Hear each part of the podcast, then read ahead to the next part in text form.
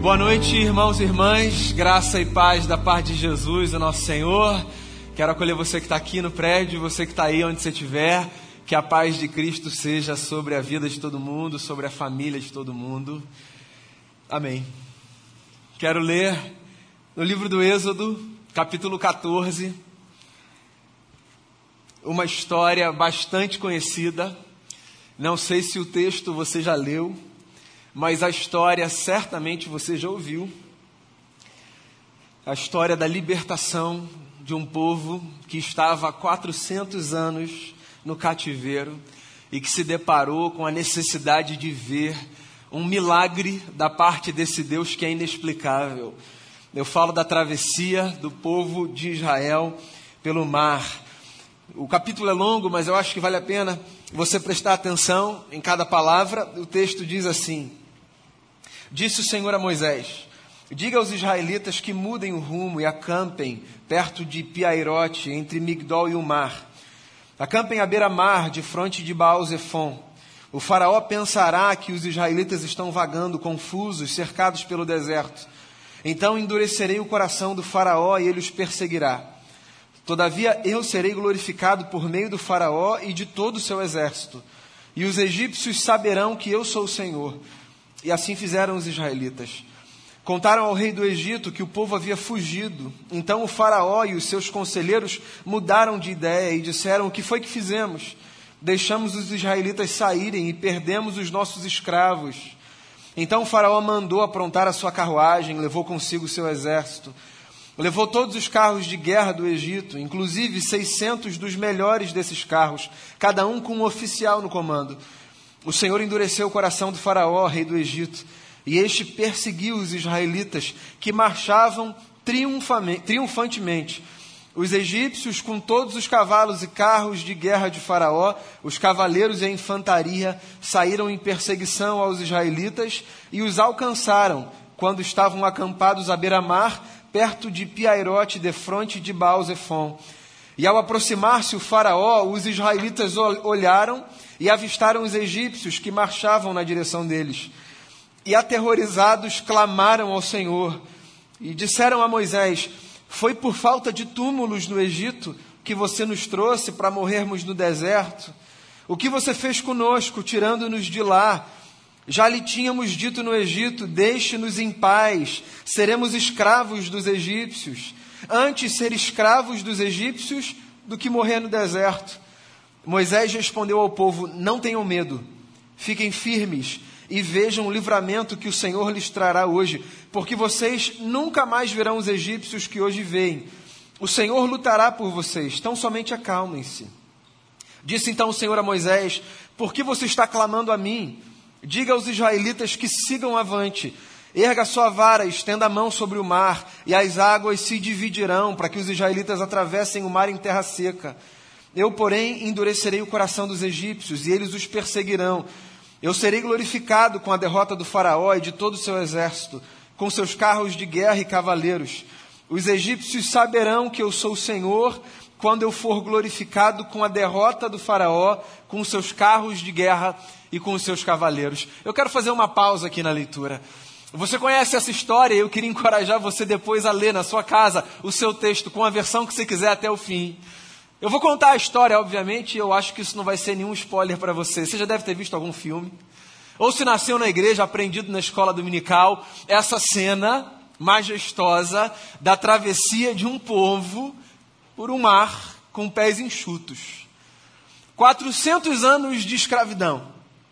400 anos vivendo numa terra que não era sua, com um povo que não era seu, a serviço desse povo falando uma língua que não era sua própria, que você teve que aprender, ouvindo de gerações que Deus faria alguma coisa sem ver nada fazer, até que finalmente o dia da libertação chegou. Tenta se colocar nessa cena. Quando você deseja muito um negócio, quando você espera muito que algo aconteça, quando você sonha muito com uma coisa, quando você guarda no coração e na mente um desejo muito profundo de que algo em especial se manifeste, se materialize diante dos seus olhos. Quando a gente está numa cena dessa, de muito desejo, de muita expectativa, Tudo que a gente não quer é que as coisas saiam do planejado. Se tem um negócio que a gente deseja, quando a gente está diante da possibilidade da realização de um sonho, é que tudo se dê exatamente conforme a gente planejou, que nada saia do script. Mas o fato é que eu e você já vivemos o bastante a vida para saber que nem sempre as coisas saem como nós planejamos. Ou pelo menos na nossa afobação, lendo a história pela metade, nós às vezes temos a sensação de que as coisas irão por água abaixo, irão ruir, sem saber que esse Deus que é inexplicável está à frente, cuidando da gente, conduzindo a nossa vida, preparando a nossa travessia a pés enxutos pelos mares vermelhos da história. Eu já disse isso aqui diversas vezes e queria pedir licença a você para repetir.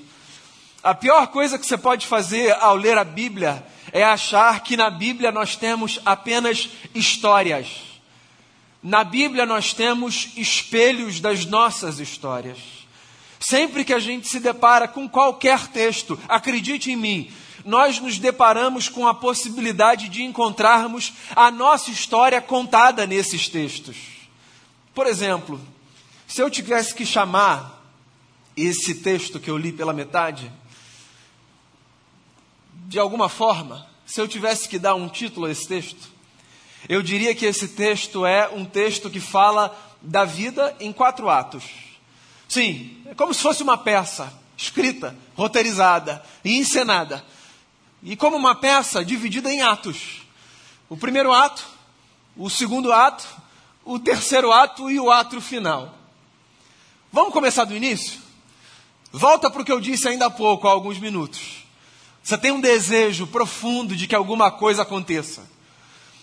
E tudo dá indícios de que esse negócio que você desejava e esperava está prestes a acontecer. Te apontaram um caminho e disseram para você: pode ir por ali, vai acontecer, confia em mim.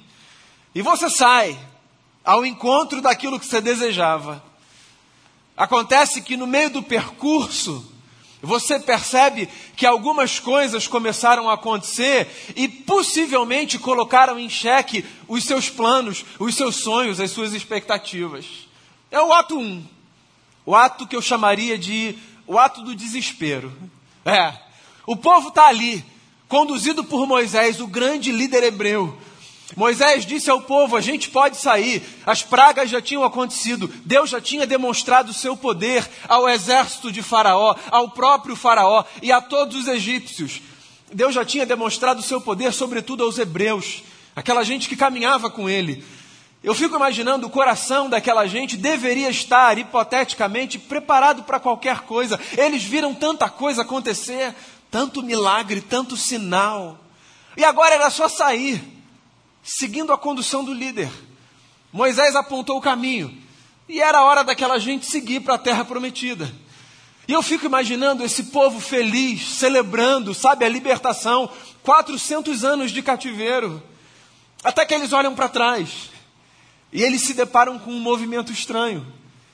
Porque eles estão rumando a essa terra prometida na expectativa de que eles não terão agora mais nenhum obstáculo. Só que quem é que pode dizer no curso da vida, ao seguir para a direção desejada, que não enfrentará mais obstáculos? Quem é o tolo que vai dizer: já enfrentei todos os obstáculos da vida, agora é só vitória? Já passei tudo que eu tinha para passar, já enfrentei todos os gigantes que eu tinha para enfrentar. Quem, em sã consciência, vai olhar para a vida que é incerta, que é desconhecida, cujos capítulos a gente não conhece, e vai dizer assim: tudo que eu tinha para enfrentar eu já enfrentei. Daqui para frente é só bonança. A gente sabe que a gente não pode prever isso. E que por mais que a gente já tenha enfrentado algumas lutas dificílimas, ninguém consegue garantir que para frente a história será um mar de rosas, porque não é. E aí está o povo ali, tendo visto Deus agir, mas com o coração apertado, porque quando olha para trás, vê o exército de Faraó. E aí esse povo começa a se desesperar. Porque às vezes, quando a gente enfrenta obstáculos na vida, uma coisa toma conta do nosso coração: o desespero. E essa é a pior coisa que pode acontecer comigo com você. Veja bem, não que ela não aconteça, ela acontece. Mas essa condição de desespero é a pior condição que a gente pode aceitar. Uma coisa é você se desesperar em face das circunstâncias. É absolutamente legítimo, possível, compreensível e humano. Faz parte da vida. Tem coisas que assustam demais a gente. E a gente se desespera. Outra coisa é a gente permitir que o desespero se instale de tal forma que a gente não vê mais nada. Quando eu olho para esse texto, no primeiro ato, o que eu vejo é um povo desesperado a tal ponto que eles não conseguem ver mais nada. Eles buscam o Moisés, que está lá na frente, o líder dessa jornada, e dizem assim para Moisés: Foi para isso que você nos tirou do Egito? Você nos tirou de lá para nós morrermos aqui? O que, que aconteceu? Os cemitérios lá estavam lotados, não tinha espaço para sepultar a gente, e você trouxe a gente para a gente morrer aqui. A gente falou para você, era melhor que a gente tivesse ficado lá como escravo do Faraó. A gente já estava acostumado àquela vida de escravidão. Percebe a dor dessa fala? Percebe o que o desespero faz com a gente? O desespero faz a gente escolher uma vida que ninguém escolheria. Porque o desespero cega a gente, a gente não consegue ver mais nada, a gente não consegue ver saída. E a angústia que o desespero gera dentro da gente é tamanha que na nossa insanidade a gente diz coisas do tipo: eu preferiria ficar lá como um escravo. Pera lá. Não permita que o desespero tome conta do seu coração, não. Eu não sei qual é a cena da sua vida hoje. Eu não sei se você está no ato 1 o ato do desespero. É possível que você esteja. Todos já nos encontramos nesse lugar de termos um desejo à frente, um inimigo atrás, olharmos para Deus e nos perguntarmos: será que ele nos abandonou? Mas eu disse a você que essa história é a nossa vida em quatro atos, certo? Se o ato um é o ato do desespero por causa da dificuldade, o ato dois é o ato da ordem por causa do governo de Deus. Quando esse povo, no desespero, busca Moisés, eles fazem a Moisés uma pergunta: O que você quer que a gente faça? Você quer que a gente acampe aqui e faça uma vigília? Você quer que a gente pare para orar? Que é a pergunta mais evangélica que a gente pode fazer, né? É a pergunta do crente. Vamos fazer uma oração? Está tudo desabando. A gente para aqui agora? Vamos dar a mão? A resposta a essa pergunta honestamente, deveria ser sim, claro, vamos fazer uma oração, que mal tem nisso, né? Mas pensa na cena, tem um exército vindo atrás, com os seus melhores carros, com os seus melhores cavalos, com os seus melhores cavaleiros. Se aquela gente para naquele momento, eles passam por cima, levam todo mundo de volta para o lugar da escravidão. Não é hora de parar. Moisés consulta a Deus. E Deus diz uma coisa para Moisés: diga ao povo que marche. Eu acho isso lindo. Não é não orem, é marchem. Não é que a gente não pode orar, é que a vida não pode parar. E oração não é necessariamente o que a gente faz quando a gente se ajoelha. Oração também é uma postura que a gente assume enquanto a gente avança. Pois o segundo ato dessa história, que é o segundo ato da nossa vida, sobretudo se a gente passa pelo primeiro, que é o da dificuldade, que é o do desespero, é avance, marche, não pare. A comunidade da fé é a comunidade que ora enquanto marcha e que marcha enquanto ora, porque a vida não para. Ouça o Lenine, ouça as canções, ouça os poetas. A vida não para, ela está sempre avançando, o tempo não para, a vida está aí, seguindo o seu curso. E às vezes a gente está ali no desespero, na dor, na angústia, o luto nos coloca nesse lugar. Você sabe qual é a pergunta que a gente se faz no luto? O que, que aconteceu com o mundo que não para para respeitar o meu tempo? Essa é a pergunta que a gente faz no luto. Quando a gente perde alguém, quando a gente perde algo, quando o nosso coração é dilacerado pelas circunstâncias da vida, a gente olha para o mundo ao redor, para as coisas que estão acontecendo, e a gente se pergunta às vezes lá no fundo: como é que está tudo funcionando? Era para estar tá tudo parado porque a vida acabou. É a sensação que a gente tem, né? Mas que bom que está tudo funcionando, sabe por quê? Por mais que pareça estranho para a gente que está naquele lugar, querendo parar, querendo orar, querendo estacionar, uma das formas da gente avançar é perceber que as coisas estão avançando. E às vezes a gente não tem força para caminhar com as próprias pernas, mas a gente vai sendo empurrado pela velocidade da vida, por aqueles que estão marchando do nosso lado, que estendem as mãos, que nos puxam, que nos levam. Sim, ore, mas ore marchando. Ore, mas ore caminhando. Não estaciona, não. Não para de viver, não. Não desiste de lutar, não. Vai para frente. Tá difícil, vai para frente. Você acha que você não tem mais força? Vai para frente. Se você precisar de ajuda, peça ajuda, mas vá para frente, não pare.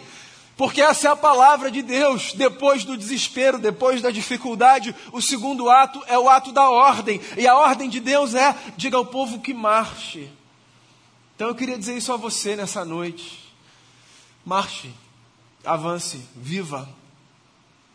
Enfrente os obstáculos, enfrente as lutas. Eu sei, às vezes as pessoas que estão perto de você não fazem ideia do que você está passando, né? Essa é uma das coisas engraçadas. Talvez essa nem seja a palavra, mas vamos lá. Essa é uma das coisas engraçadas da vida. Essa é uma das ironias da vida. Talvez fique melhor assim.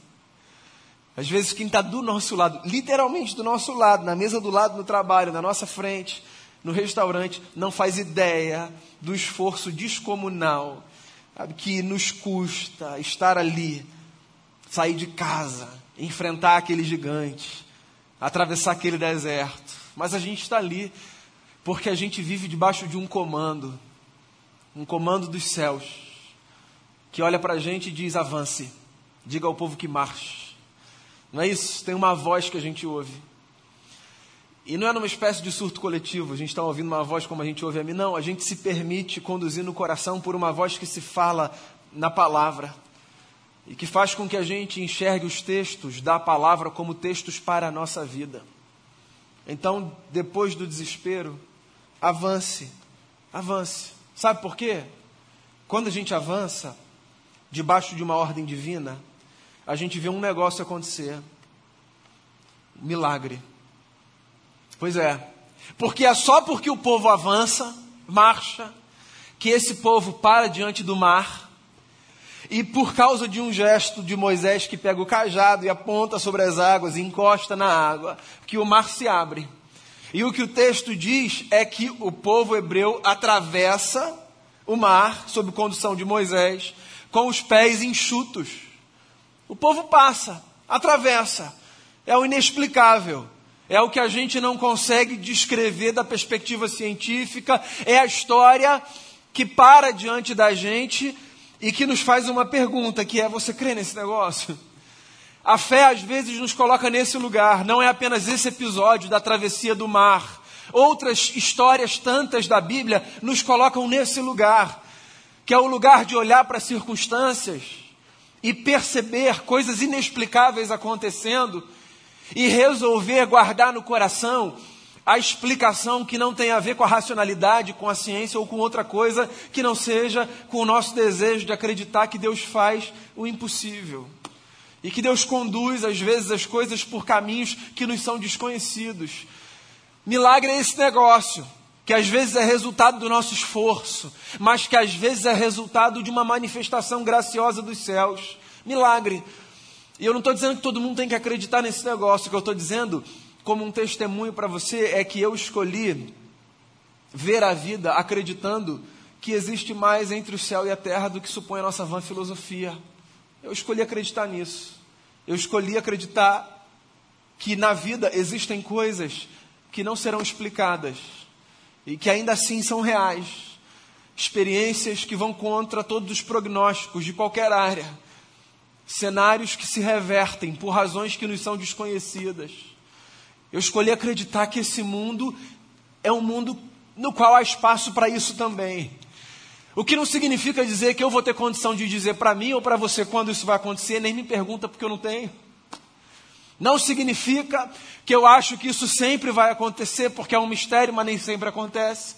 Só significa que para mim a vida ganha mais sentido quando eu acredito que esse Deus, que ninguém é capaz de explicar como a gente cantou, opera milagres na nossa vida. Mas, tentando ler essa história aqui a partir dos Atos, eu acho que milagre é um negócio que mais a gente vê quanto mais a gente obedece. Percebe que antes do milagre vem a ordem, diga ao povo que marche. E eu acho que nas angústias da vida, quanto mais a gente marcha em obediência ao Eterno, quanto mais a gente permite que o nosso coração seja conduzido por Ele, subjetivo que seja, isso eu estou entendendo, é subjetivo, né? não dá para explicar. Mas quanto mais a gente permite que a nossa vida seja conduzida por Ele, mais a gente tem a possibilidade de ver milagres acontecerem. Mais a gente tem a possibilidade de ver assim, essa experiência de mares se abrindo, de pés secos atravessando esse ambiente de águas. Porque o que a história conta é isso, né? Que o povo passa, e o povo, o povo passa com os pés secos, e quando o povo chega do outro lado e o exército do Faraó, que era a maior potência da época, atravessa o mar na tentativa de reproduzir a experiência do povo, ninguém pode reproduzir a experiência do povo. A nossa experiência com Deus não se reproduz, a minha, a sua, a minha, a minha, a sua é a sua. Ninguém pode seguir atrás da gente para fazer uma réplica daquilo que a gente faz, entende? A sua experiência com Deus é a sua experiência com Deus. Então você passa pelo mar, não adianta ninguém querer correr atrás. Deixa eu aproveitar aqui esse vácuo, deixa eu aproveitar esse buraco, deixa eu ir junto. Não. A gente faz o nosso caminho. O milagre vem como resposta à obediência. Acredite nisso.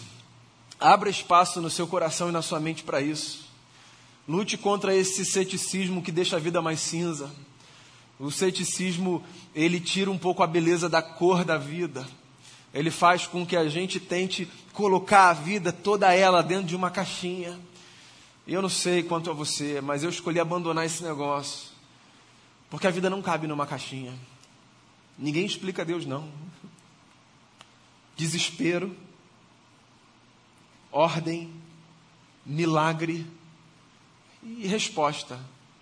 Depois do milagre vem a resposta. Não a resposta de Deus, mas a resposta do povo, porque não é possível, sabe, que a gente vai ver um milagre acontecer e a gente vai ficar com o coração da mesma maneira. Não é possível. Porque o milagre não é um entretenimento de Deus. O milagre não é um espetáculo, sabe, uma espécie de circo de soleil, não é isso. O milagre não é um show da Disney que aparece. O milagre é a possibilidade da gente responder de outra forma. O milagre que a gente testemunha na vida, na nossa vida ou na vida de terceiros, é a possibilidade da gente dar uma guinada, da gente mudar, de alguma coisa acontecer aqui dentro. Então o que acontece é exatamente isso. Quando o povo vê o milagre acontecer, o povo responde com confiança em Deus. Porque se eu tivesse que responder a você por que os milagres existem, eu diria a você que os milagres existem para isso para renovarem a nossa confiança em Deus. E por milagres eu não falo apenas dessas experiências espetaculosas, dos testemunhos positivos e maravilhosos. Por milagre eu me refiro também ao milagre da gente avançar depois de uma derrota, da gente encontrar força no meio da tempestade, da gente perseverar nas lutas que não tem dias, mas que tem anos, às vezes décadas. Isso também é milagre para mim. Milagre não é apenas aquele relato de 15 minutos de um microfone, no qual a gente diz assim: irmãos, Antes estava muito ruim, eu fiz uma oração, agora ficou tudo bom. Eu queria contar para você esse milagre. Isso também é milagre, mas isso para mim não é todo milagre, porque é um outro milagre. Que é o milagre da gente perseverar, da gente avançar, da gente lutar, da gente não desistir, da gente aprender com as lutas, da gente acreditar no poder pedagógico dos desertos. Há outros milagres. A nossa sobrevivência em face das lutas é um milagre. E o que, que a gente faz diante do milagre? A gente pode bater palma e falar obrigado, Senhor, por esse show, que espetáculo maravilhoso. Espero que amanhã tenha outra sessão. Ou a gente pode permitir que o nosso coração seja remoldado por Deus. Porque se eu tivesse que explicar para você qual é a grande dádiva da vida com Deus, eu explicaria isso para você dizendo isso. A grande dádiva da vida com Deus está na possibilidade de nós termos todos os dias o nosso coração remoldado por Ele. E às vezes a gente passa tão rápido pelas circunstâncias, pelos milagres, pelos seus feitos, que a gente simplesmente não vê como naquela experiência a gente tem a possibilidade de se refazer. Estou falando para você. Êxodo 14, depois você lê até o fim.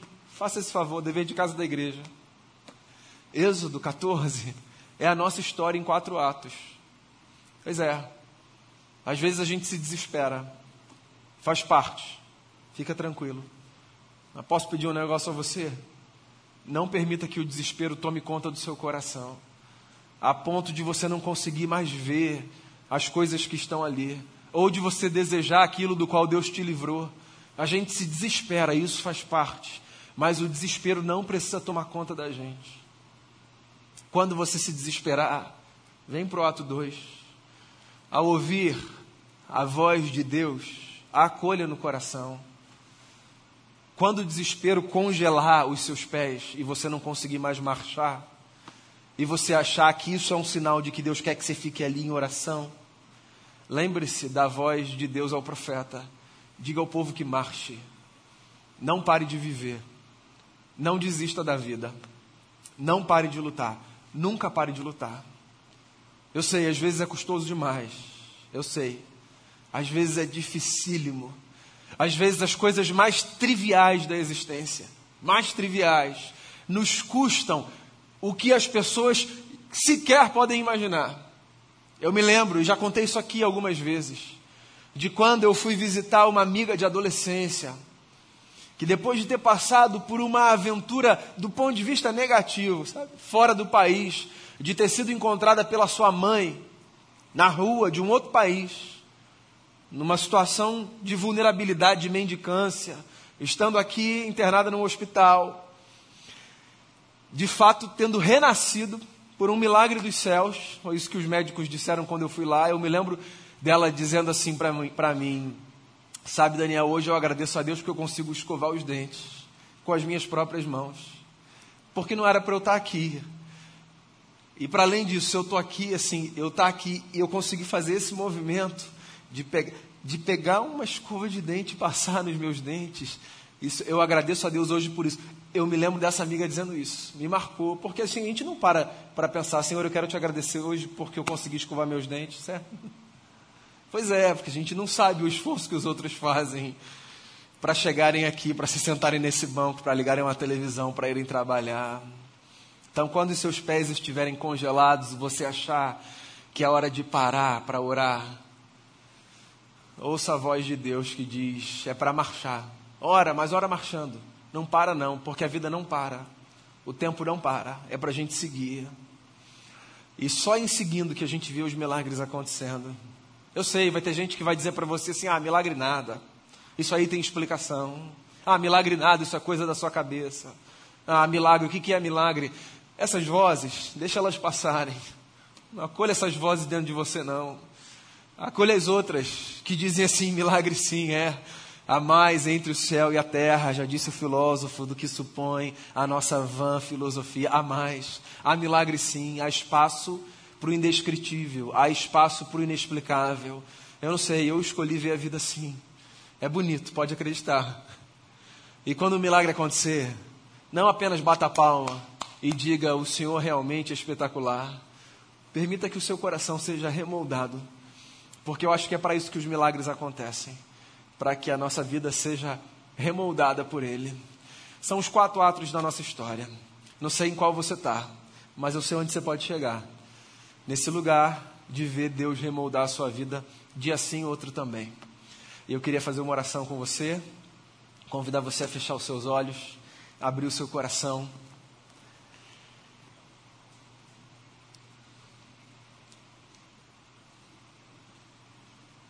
Queria que você respondesse ao que você ouviu aí no seu lugar, em oração a Deus.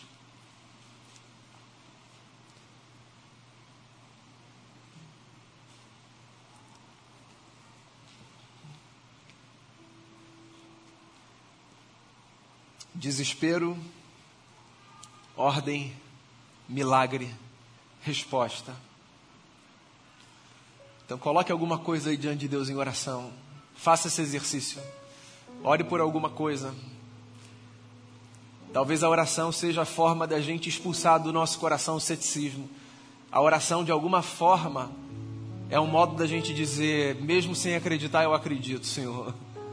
Então faça uma oração por alguém, por alguma coisa na sua vida, na vida de alguém. Faça esse exercício aí. Pensa numa pessoa ou em você mesmo, não tem problema, mas faça uma oração. É possível que você deseje algo, é possível, todos desejamos. E que as circunstâncias te coloquem nesse lugar de ver exércitos vindo atrás de você, sabe? A representação do exército de Faraó. Não se desespere, avance, avance. Quando você achar que a resposta for petrificar a existência, avance. Não desista, não pare de lutar. Às vezes a nossa alma teme o amanhã e o nosso coração não vê o cuidado do Senhor. Mas eu queria dizer para você nessa noite: a forte mão de Deus guarda os nossos dias. E mesmo que a gente não veja o Senhor como a gente se vê aqui, a gente pode pela fé dizer: Senhor, nós pertencemos a Ti. Então que Jesus abrace o seu coração nessa noite e responda a você de tal forma que você responda a Ele dizendo: Senhor, eu confio. Pai, a gente está aqui como igreja, como comunidade de fé. A vida, ela é essa jornada maravilhosa, mas às vezes assustadora. A gente confia sem confiar. Às vezes a gente diz, tá bom, a gente vai avançar, mas nosso pé parece que está enterrado na história, no chão da história. Às vezes a gente quer ver o milagre, mas a gente não responde adequadamente a ele, porque a gente só aplaude como se o milagre fosse só um espetáculo dos céus. A gente quer a gente quer ver o Senhor operar na nossa vida de tal forma que no desenrolar da nossa história, quantas vezes forem necessárias, a gente veja a tua mão nos libertando, os nossos pés marchando o mar se abrindo e a gente confiando. Não importa quanto tempo a gente tenha de caminhada na fé, se a gente chegou ontem ou se é a caminhada de toda uma vida, ajude a gente a ver o Senhor libertando, a ter os pés marchando, a ver o mar se abrindo e a responder com o coração sendo transformado. Eu oro assim, colocando a minha vida e a vida de cada irmão e de cada irmã diante de Ti, em nome de Jesus. Amém.